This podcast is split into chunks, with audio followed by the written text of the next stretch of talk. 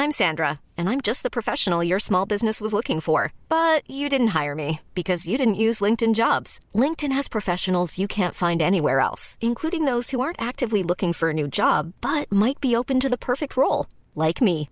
In a given month, over 70% of LinkedIn users don't visit other leading job sites. So if you're not looking on LinkedIn, you'll miss out on great candidates like Sandra. Start hiring professionals like a professional. Post your free job on linkedin.com/people today.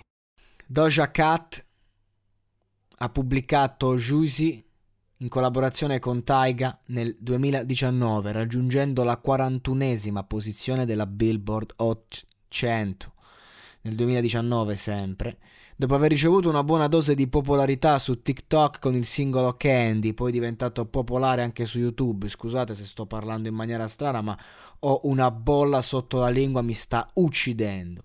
La gavetta comunque di Doja Cat, se si pronuncia così, inizia ben prima, il suo esordio musicale risale infatti nel 2014. Niggas Ain't Shit è una canzone inedita, molto attesa della rapper di Los Angeles ed è stata sentita in anteprima molte volte nei suoi live streaming su Instagram. Infatti, su YouTube lo spoiler di bassa qualità ha raggiunto addirittura 8 milioni di visite. Al momento non è chiaro se la traccia apparirà in uno, in uno dei suoi prossimi progetti e a questo punto escluderei il lancio come singolo.